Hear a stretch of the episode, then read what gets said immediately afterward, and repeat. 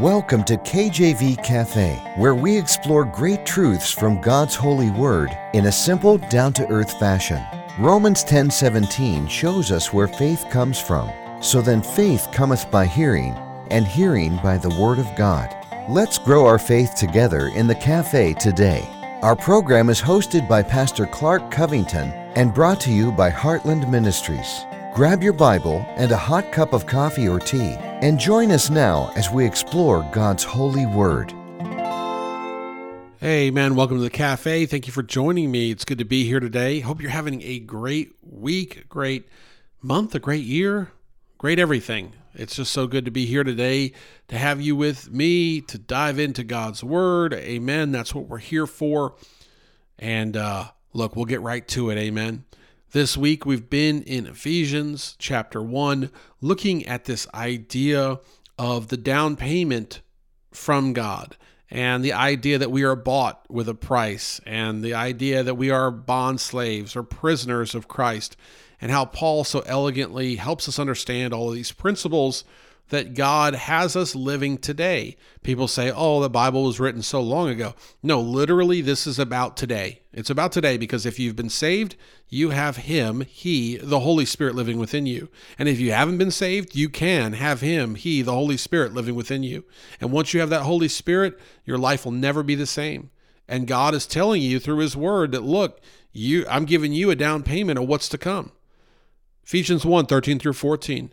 In whom ye also trusted, after that ye heard the word of truth, the gospel of your salvation, in whom also after that ye believed, ye were sealed with the Holy Spirit of promise, which is the earnest of our inheritance until the redemption of the purchased possession unto the praise of his glory.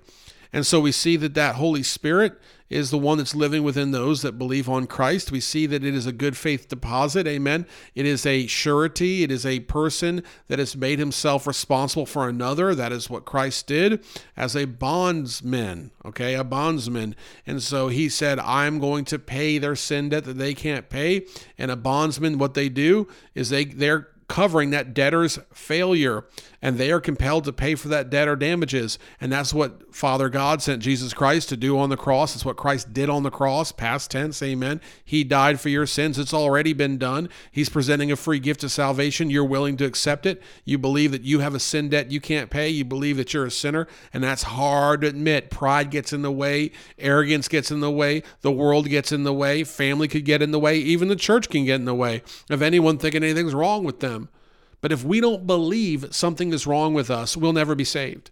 And that is why there's debate about things like um, the depravity of man. Are we depraved, right? And some people say, oh, no, no, man is generally good and everything's fine. Well, if you believe man is generally good and everything's fine, you get in the Bible, there I believe it's the book of Isaiah, where uh, we're told that our righteousness, man's righteousness, is as filthy rags, as dirty gauze pads to God. Uh, the idea of the substitutionary death is debated. The idea that Christ actually had to die on the cross for mankind is debated, which is ridiculous because if Christ is God, he didn't have to die on the cross. He obediently did. Why would he offer his life if not for to save the lost? Amen. Which is clearly what he says throughout Scripture. All Scripture is so clear once you simply believe it at face value and have faith that God is who he says he is and he's a rewarder of them that diligently seek him to quote Hebrews 11:6. And so we see that God has a plan for us that we are bought by the blood of Christ, we are purchased, and that he gives us the Holy Spirit as that down payment of what we will receive in heaven. And we see that the Holy Spirit is a He. He is the third part of the Holy Trinity, the fullness of God, the Godhead, the three in one God, the triune God. And that God has this great plan for us to take us out of darkness into light. And we see that while we're saved, oftentimes it's difficult to reckon or calculate what on earth is going on because you get saved, you believe on Christ. As I mentioned, you realize your sin nature, you realize your need for a Savior. You say, okay, fine, Lord, here it is. I believe on you. I have faith on you. I have faith in you. And then what happens? The flesh starts warring against you, the devil starts warring against you. It seems like your world's collapsing and you don't understand. You thought, hey, I got saved. I should be living in victory, right? You hear preachers talk about that, and that is a true thing. And I wish I had time to get into that. But living in victory is not how many Christians feel today. Many Christians feel defeated, pushed around, condemned, ostracized, depressed, struggling, stressed, uh, sick, and all these things. And you say, oh my goodness, what happened? Well, first of all, biblically, historically, when you read about those saints of God in the Bible, many of them didn't really have great cushy lives. I mean, you read about David, you know, and especially when Saul was trying to kill him and all of the craziness that went on before he he established the kingdom there. He didn't exactly have a just buttery smooth ride. He was living pretty harsh. And that's a man after God's own heart. Look at Job. Uh, he had to face many difficulties, and he was uh, perfect before God. Look, look at all of uh, the saints of God and what they suffered. Uh, many of them suffered greatly, and so we understand here that suffering uh, is part of the Christian experience, and that uh, Paul writes about this in Romans eight. That if we're going to suffer with Christ, we'll then be rewarded with Him. And we also see in Romans eight that that part of this that we can clear up today, that we can help uh, understand, uh, that I could maybe help people understand here today, is it's normal to go through trials and tribulations, and the Bible addresses that. Romans 8 23. And not only they, but ourselves also, which have the first fruits of the Spirit, that's the Holy Spirit, even we ourselves groan within ourselves, waiting for the adoption, to wit, the redemption of our body. And so, what I'm getting at here today uh, is is well, at the end of the message, I'm going to get at the praise that God is due for this plan. But right now, what I want you to understand is that we get the Holy Spirit, and yet we still have more to come. And that more to come is that redemption of our body. And that is when we have, as Ellicott puts it in his commentary, complete and final salvation from sin and death. And so right now we're still in a mortal body. And so you have these two things that don't mix, uh, that are fighting with one another. Uh, you have oil and water, you could put it like that. Uh, you have fire and ice, whatever you want to say. You have two things that don't mix, and they're fighting with one another the flesh and the spirit. And we are we have the Holy Spirit, which uh, we are sealed into the day of redemption. That's the day we get our resurrected body, and we have this current um, shell, if you will, uh, this current uh, uh, body that we have, that we wear, that we live in, and that one is mortal. Amen.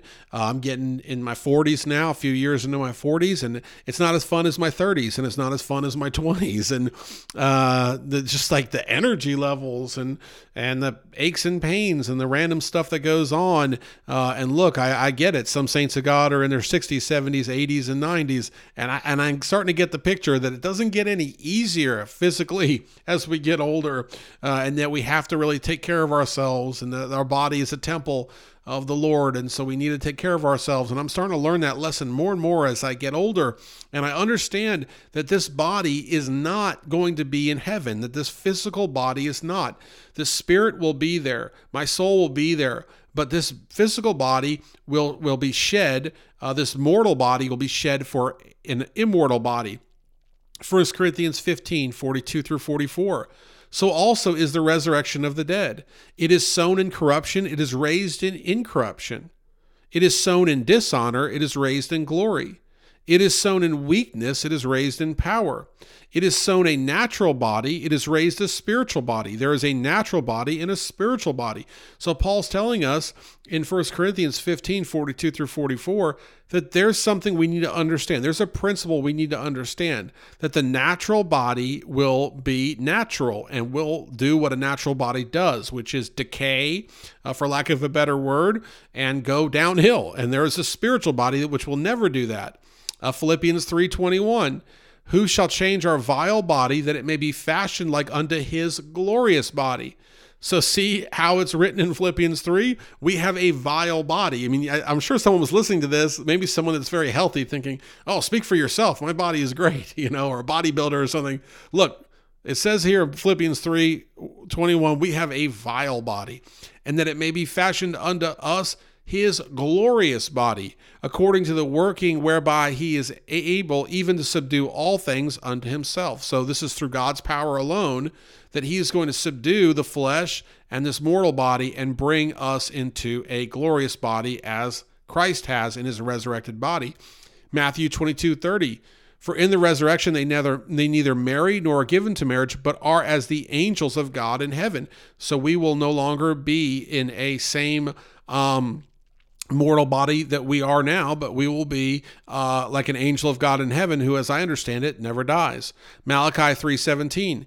And they shall be mine, saith the Lord of hosts, in that day when I make up my jewels, and I will spare them as a man spareth his own son that serveth him. Well, we see here that God's plan is that in that day, we will be like a jewel to him and we will be spared. Amen. And a jewel isn't going to be vile, right? A jewel isn't going to be broken. Uh, you know, a jewel isn't going to be marred with imperfections. He's God.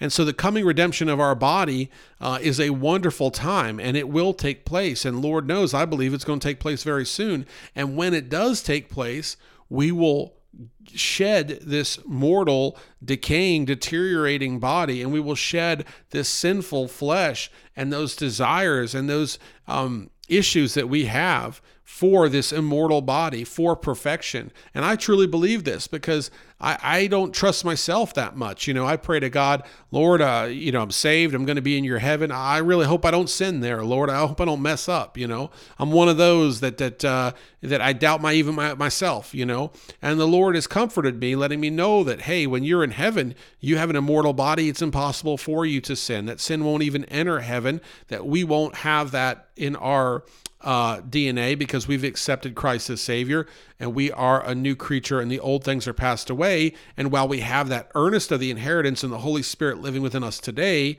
we will have that fullness or we will be fully God, uh, fully with God and like God in heaven. Amen. And so, what does this all mean?